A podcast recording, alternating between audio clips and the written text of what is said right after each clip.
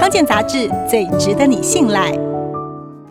今年十月，叶舒珊独生女 Coco 出嫁，婚礼上，新娘新郎亲吻新娘外公脸庞和手的一幕非常感人。Coco 从小由外公接送，和外公外婆很亲近，她的事不分大小，在外公这里都是大事。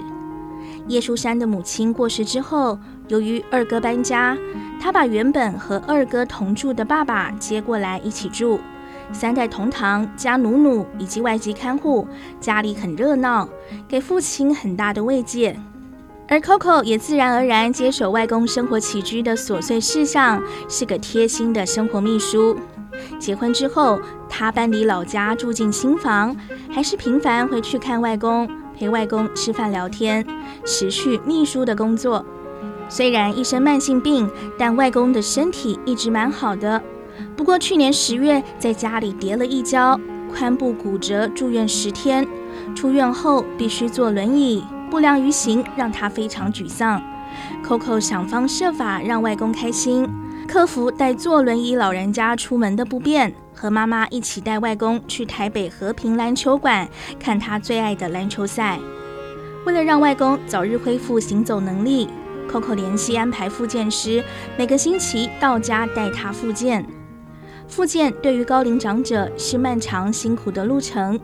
随着 Coco 婚期一天天接近，他急了。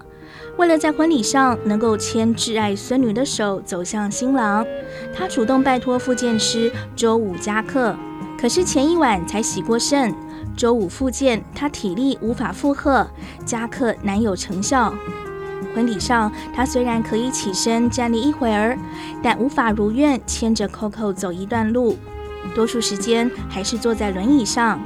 为此，他懊恼不已，自责不该摔跤，频频和孙女说抱歉，舍不得孙女出嫁。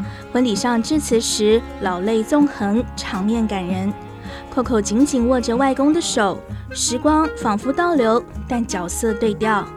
他年幼时，高大的外公牵着稚嫩的他，为他遮风挡雨；当他长大成人，换他保护照顾老去的外公。